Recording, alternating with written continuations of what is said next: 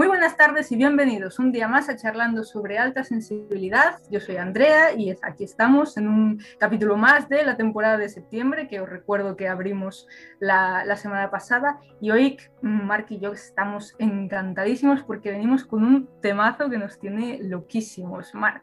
Buenas noches de viernes. Eh, bueno, ya estamos hoy con un temazo. Primero de todo quiero... Eh, de nuevo, eh, daros las gracias por estar aquí hoy en Charlando sobre Alta Sensibilidad, un viernes más, otro más, y eh, deciros que venimos ya con las pilas bastante cargadas, especialmente Andrea, que viene de Ibiza, o sea que eh, perfecto, genial, con un morenazo del copón. Y nada, vamos a, hoy vamos a hablar de sueños. Andrea, te dejo a ti, te dejo a ti la, palabra, que eres quien, quien un poco domina del tema. Cuéntanos.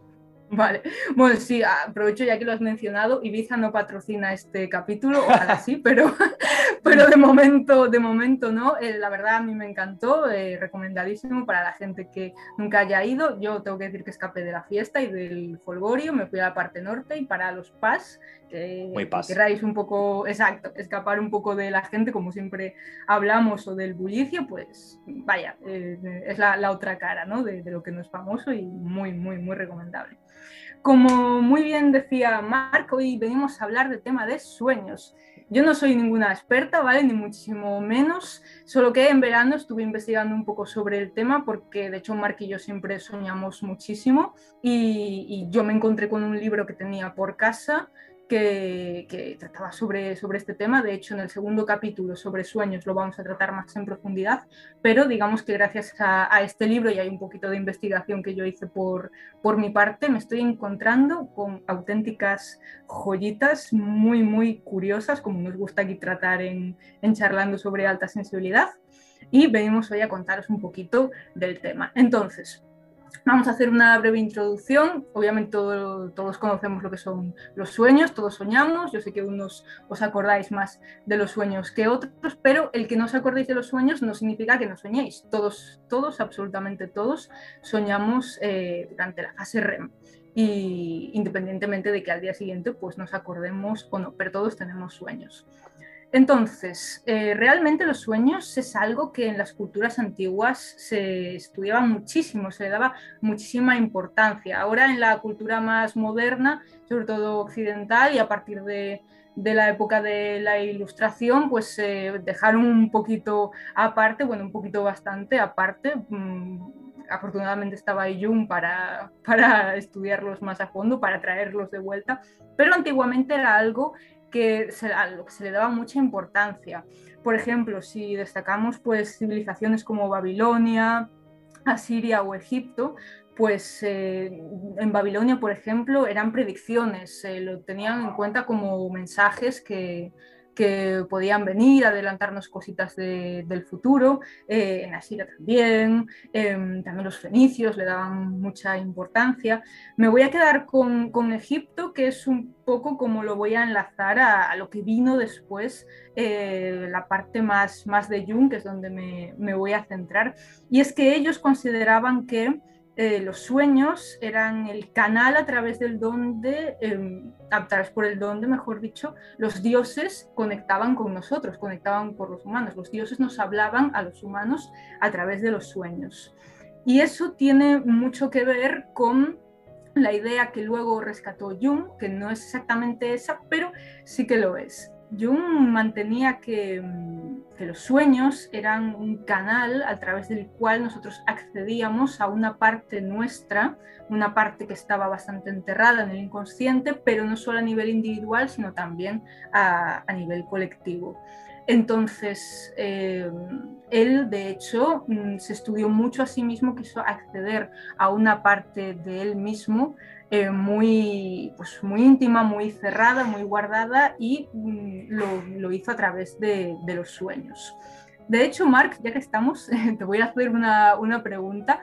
Em, bueno, para empezar, yo sé que tú sueñas mucho y que no siempre te acuerdas de todos los detalles, pero que eh, eres consciente de que tienes tienes muchos sueños. No sé si hay alguna pesadilla o hay algún elemento que te venga así rápido eh, que, se, que, se, repita en los sueños, algún animal o algo o cualquier cosa, algo que veas que, que es bastante repetitivo. Es, es, muy, muy fuerte porque ahora que dices esto, ¿no? Eh, lo hablábamos antes de, antes de cámaras, ¿no? antes de, de empezar con, con, el capítulo de hoy. y, y yo, la verdad es como dices tú, sueño muchísimo, ¿no? Yo sueño todas las noches, como imagino que todo el mundo, ¿no? Pero me acuerdo, o sea, me, muchas veces o me despierto o incluso por la mañana siguiente digo, guau, eso, me y me acuerdo de, ciertas cosas y muchas veces, a veces lo apunto y trato de interpretarlo, pero obviamente me faltan herramientas, ¿no? Que es justo lo que hoy también eh, tratamos. Y justo con la pregunta que me hacías, eh, me acuerdo de cuando era pequeño, eh, que tenía, y mira, me acuerdo ahora, o sea, igual hace 16 años o 17 años o más de, que tenía esos sueños y tenía un sueño repetitivo. Siempre tenía el mismo sueño o un sueño muy, muy parecido. Y, no sé contextualizar mucho, pero me acuerdo que eran eh, que yo, yo, tenía miedo, ¿no? Yo estaba eh, en, algún sitio, no sé, no me acuerdo dónde, y eh, mosquitos, mosquitos gigantes, eran mosquitos muy grandes que me perseguían y siempre era el mismo sueño, era un sueño muy horrible, porque era, imagínate, yo era un niño ahí con mis miedos, mis cosillas, y yo, claro, yo las noches las pasaba fatal, ¿no? Y me levantaba, pues yo sé, a, a la madrugada o el día siguiente con, con escalofríos, así como mal en el cuerpo, y siempre tenía, era eso, ¿no? Eran unos mosquitos gigantes que me perseguían y, pues yo, yo, el sueño se trataba de, esconderme de esos mosquitos y, y, bueno, y, de alguna forma escapar y cuando me despertaba era, hostia, joder, es que no estoy, no estoy ahí con los mosquitos. O sea, realmente parece absurdo, pero, pero ahí me, me, cuentas un poco tu o la interpretación que le das, ¿no? Pero, pero bueno, ese, ese sería un sueño que me acuerdo y imagínate que me acuerde ahora, después de tantos años, es que algo caló en mí, ¿no? Ese, ese sueño me encanta porque, exacto, Mejor dicho, no sueño, pesadilla. Era una, pesadilla que ni se imagináis. Mira, y aprovecho, mira, ¿sabías que pesadilla? Em, antiguamente se creía que las pesadillas eran unos, se creaban porque unos demonios, ¿no? Unos diablillos se ponían encima nuestro. De hecho, hay un cuadro que ahora me acaba de venir a la mente que, ay, que no, no me acuerdo muy bien eh, de quién es, pero bueno, seguramente os suena porque es muy famoso. De hecho, para quien sea fan de, mm, de Florence and the Machine, tiene un videoclip eh, en el que aparece ella con el diablillo encima, ¿no? haciendo alusión a, ese cuadro. Y se pensaba que era eso, eran pues, seres que se ponían encima tuya y pesaban. Entonces la palabra pesadilla viene de eso, de algo que pesaba, en, estaba encima de ti, que pesaba eh, durante, durante la noche. Fíjate que es que es, muy divertida esta, de dónde viene esta palabra. Eh, me parece muy curioso, es que justo mm, un día con, mi mejor amigo, Adri, aprovecho para enviarte un, saludo, que sé que escuchabas el podcast, em, también me contaba un sueño repetitivo en el que le pasaba exactamente lo mismo que, a Tim Mark, pero él, en vez de ser mosquitos, eran saltamontes. Entonces, fíjate cómo es, eh, pero son, son insectos también, ¿no? Es un animal, además muy grandes, saltamontes como descomunales que también se comían a su familia, lo perseguían, tal y cual. Y, es algo que yo creo que se repite mucho en, la infancia. Un elemento normalmente suele ser un animal o un monstruo que te persigue y que tú escapas y obviamente yo también lo, tuve. Yo tenía un sueño eh, muy repetitivo que era que yo estaba en mi casa y en mi caso venía un dinosaurio, concretamente un tiranosaurio rex, em, y también me perseguía, venía a comerme, yo siempre estaba como, a veces lo veía, a veces no, pero sabía que iba a venir, siempre estaba esa sensación de que algo em, parecido a un monstruo eh, venía hacia mí. Y aquí voy al siguiente tema. Mm, bueno, supongo que Mark, tú eh, conocerás de sobra miles mm, de cuentos eh, sobre pues, el caballero y el dragón, el caballero que va a matar al dragón. Entonces, eh, y si te digo que el dragón no es otra cosa que un símbolo de esa sombra o esa parte de ti que no aceptas y que se manifiesta en los sueños, que no es un dragón como tal, pero al mismo tiempo es un símbolo mm, que todos tenemos más o menos em, asociado como, como, algo peligroso a lo que hay que, enfrentarse. No sé si te va sonando un poco el, tema. Sí, sí, me, me, conecta un poco lo que dices, ¿no? al final hay muchas leyendas populares, ¿no? O, historias folclóricas, de, yo creo que se repiten en distintas culturas, no solamente la nuestra, que también se, basan en eso, ¿no? Un, personaje principal que es el, el héroe, ¿no? Y, luego está, pues, eh, pues, no, sé si siempre, ¿no? Pero pues una princesa o un, elemento, ¿no? un, elemento que, le da como vida al, juego y luego un monstruo, ¿no? Y siempre es como ganar al monstruo, matar al monstruo y, conseguir la gloria, recuperar a la, princesa y lo que sea, ¿no? Pero sí, claro, imagino que, que todo eso siempre tiene una interpretación y un trasfondo, ¿no? Como un... Y ahí eso es un poco lo que, lo que comentabas. Curiosamente, el dragón es un elemento que está presente en la gran, grandísima mayoría de las culturas antiguas, incluso culturas muy separadas entre ellas, como puede ser la cultura mexicana y la cultura china. Em, la palabra dragón procede del latín drago, que significa serpiente, y eh, en nuestros sueños eh, es bastante común eh, ver pues, algún tipo de, de, animal que tenga algo que ver con reptiles. Em, y bueno, en este caso yo soñaba con un tiranosaurio rex que es, bueno, es parecido, ¿no? Un dinosaurio, un dragón, es, es algo, algo similar.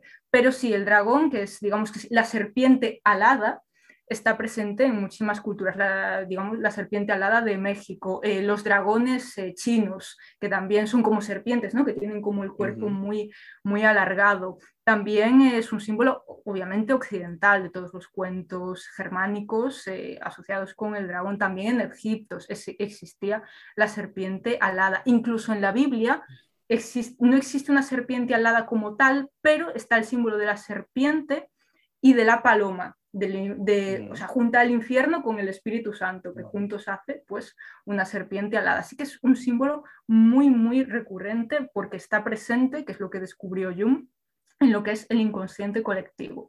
El inconsciente colectivo, eh, Jung dijo que, digamos que era una especie de baúl, por decirlo de alguna manera, donde se guardaba toda la simbología eh, del inconsciente que comparte una misma especie, en este caso la especie humana. Hay ciertos símbolos que, para todos nosotros sugieren diferentes cosas. En este caso, pues eh, el dragón, ¿no? los insectos también no suelen ser símbolos eh, demasiado amigables, ¿no? Em, sino que normalmente pues eso suelen ser, también tiene que ver con plagas, este tipo de, suelen significar un peligro. Lo, interesante también de, esto es que en el tema del dragón em, siempre guarda como algo, ¿no? Como tú muy bien dijiste, el dragón suele esconder detrás un tesoro. Puede ser en este caso una princesa, puede ser en este caso eh, oro o la gloria o lo que sea, pero digamos que siempre está guardando algo y tú tienes que enfrentarte a ese dragón para conseguir lo que hay detrás.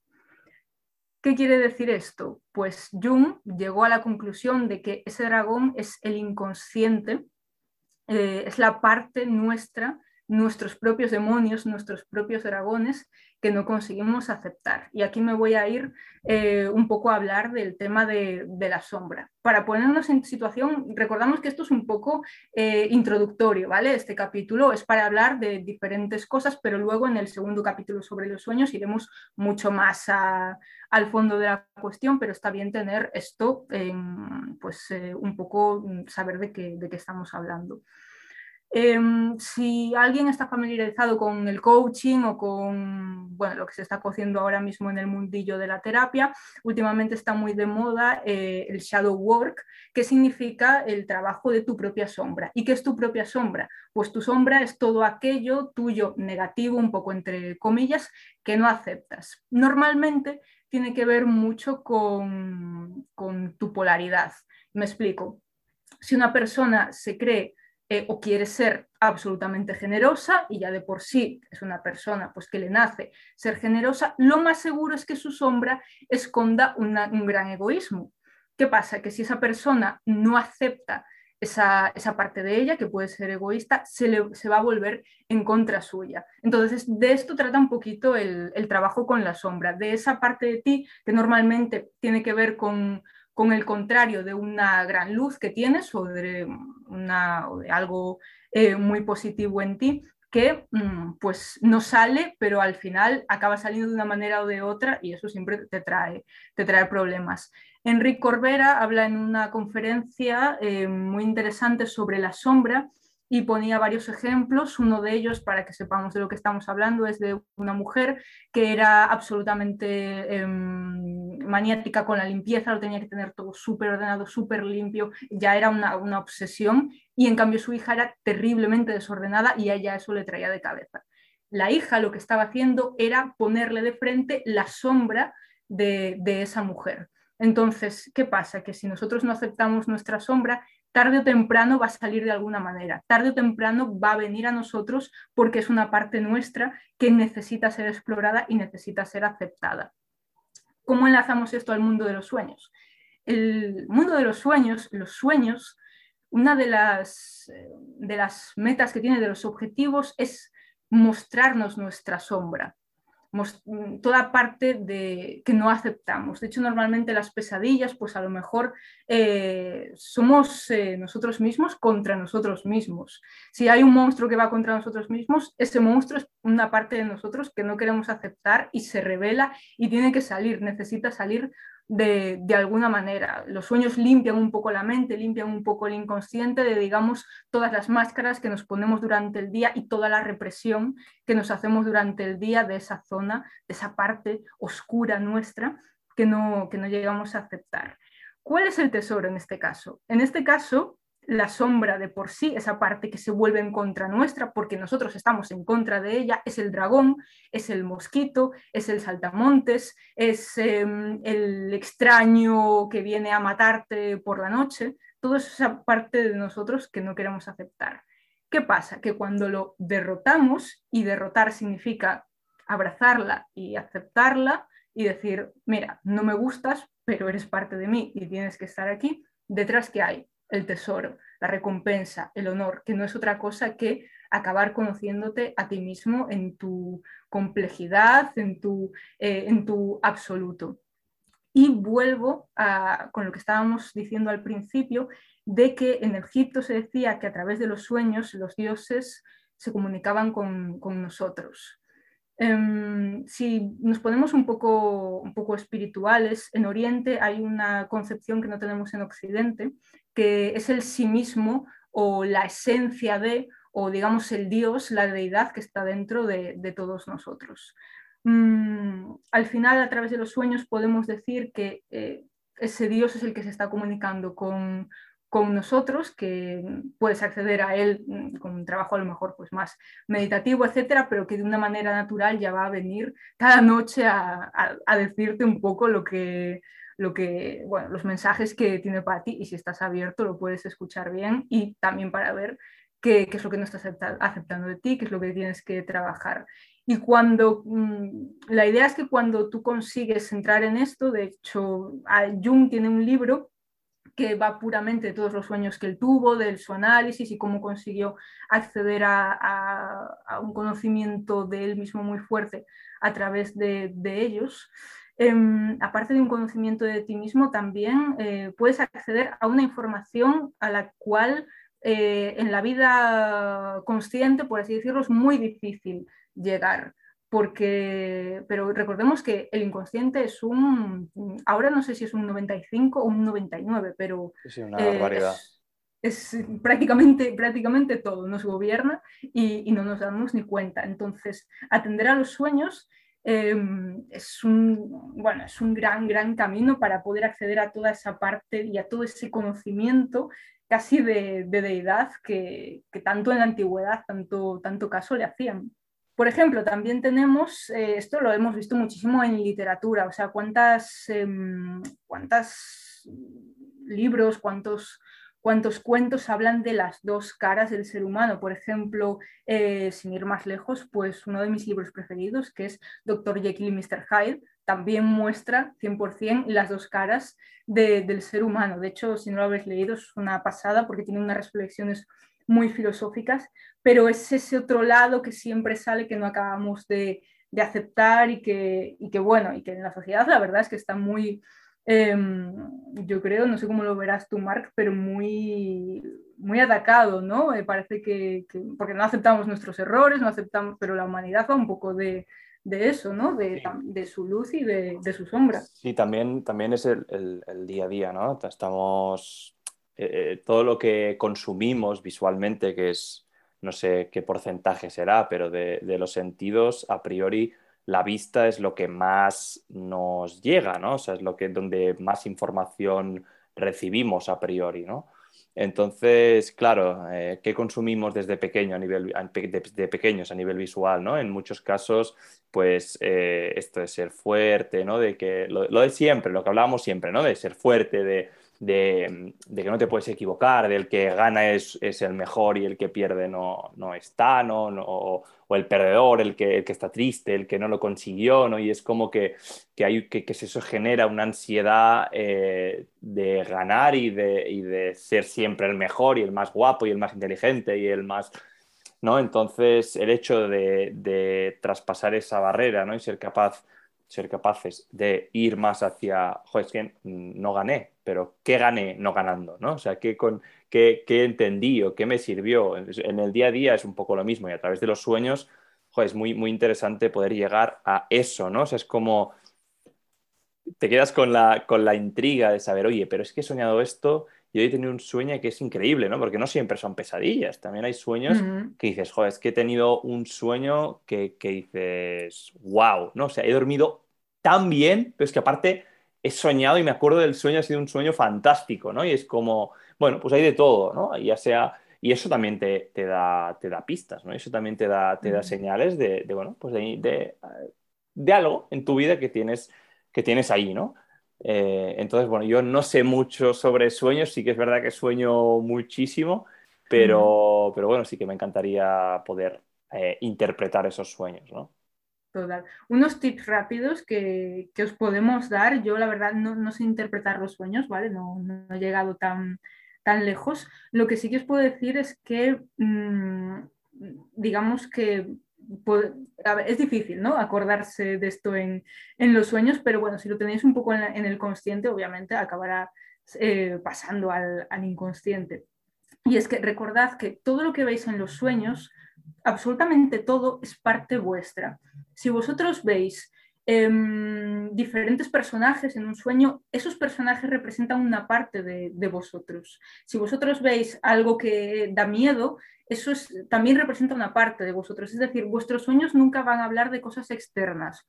Cuando soñáis con una persona, esa persona representa algo de vosotros no está, vuestros sueños nunca van a hablar de otra cosa que no seáis vosotros mismos. Y eso es muy interesante luego para tenerlo en cuenta. A veces, pues eso, cuando soñamos, yo qué sé, me invento con nuestra hermana, con nuestro jefe o con incluso el presidente de, de, de España o yo qué sé, depende de lo que se quiera sí, invertir nuestro, nuestro cere eh, cerebro, recordar siempre que hay, hay algo eh, ahí que, vuestro inconsciente está tomando como simbología, pero es parte de vosotros. A mí esto me ayudó mucho cuando tuve, mm, tuve una serie de pesadillas, me ayudó mucho porque claro, cuando te despiertas y estás asustado y tal, el recordar que no es, es, que no es nada externo, que simplemente es algo que es parte de ti, tranquiliza porque es, ah, soy yo hablando con, conmigo misma, entonces realmente no tengo por qué tener miedo porque yo no me voy a hacer daño a mí, porque claro, si te pones a pensar que es algo externo, que, ah, sí, porque mi cerebro me quiere hacer daño o son cosas que vienen, yo qué sé, te puedes incluso claro. inventar un espíritu que me, que me quiere hacer daño o algo así, no, no, tranquilizaros en ese sentido, a mí me tranquiliza saber que todo, todo en lo que yo estoy soñando soy, soy yo misma hablando con, conmigo misma. Y si os interesa esto y queréis acordaros cada vez más, mm, la recomendación que hace todo el mundo, apuntarlo justo cuando os despertéis. Da igual lo que sea, da igual si lo único que recordáis de vuestros sueños que había el color azul, apuntáis color azul, porque esto si lo hacéis durante un par de semanas, es increíble la evolución que tendréis luego de, de acordaros de los sueños. Yo lo llevo haciendo, no me acordaba todos los días de todo lo que soñaba, lo llevo haciendo una semana y ahora me acuerdo de muchísimos más más detalles, con simplemente apuntar pues cositas pequeñitas que, que, os acordéis. Y luego es, es, muy interesante porque empezáis a ver patrones, ah, pues suelo soñar mucho con este animal, suelo soñar mucho que escapo de algo, suelo soñar mucho que me peleo con alguien, ¿no? Hay, hay patrones que, que se repiten y, es la puerta, eh, cada noche se abre una puerta hacia misterios de vosotros mismos. Yo eh, si, si, con eso no nos parece increíble, pues yo, poco más Puedo, añadir. Sí, no, la parte de lo que decías, el, inconsciente, sí, me suena también algo así, ¿no? Un 95% eh, es inconsciente, ¿no? Entonces, muchas veces... Eh, queremos controlar ese inconsciente y eso genera frustración y eso genera, yo sé, los pensamientos, los pensamientos que te vienen, ¿no? Es, ¿cómo te vas a poner mal por un pensamiento si tampoco lo has escogido tú, ¿no? Si es, inconsciente, sale solo. Pues eh, con el tema de los sueños un poco, un poco igual, ¿no? Lo que decías tú, se abre, te vas a dormir, ¿no? Te, te acuestas y se abre una puerta, ¿no? Una puerta hacia, hacia una parte de ti que tú no eres consciente. Igual eres consciente si te trabajas mucho o, o, y te conoces bastante bien.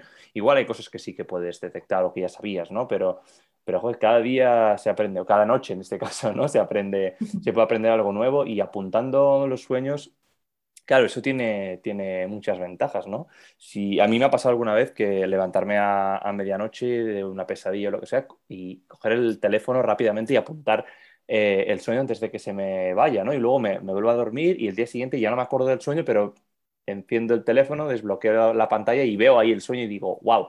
Y luego eso, se pueden detectar patrones, pero también puedes investigar, ¿no? O sea, eh, hay, hay, gente que es especialista, o sea, hay gente que, es, que, son intérpretes de, de, sueños, ¿no? Y hay gente que tiene un don por eso y también, obviamente, pues se estudia como, como todo, ¿no?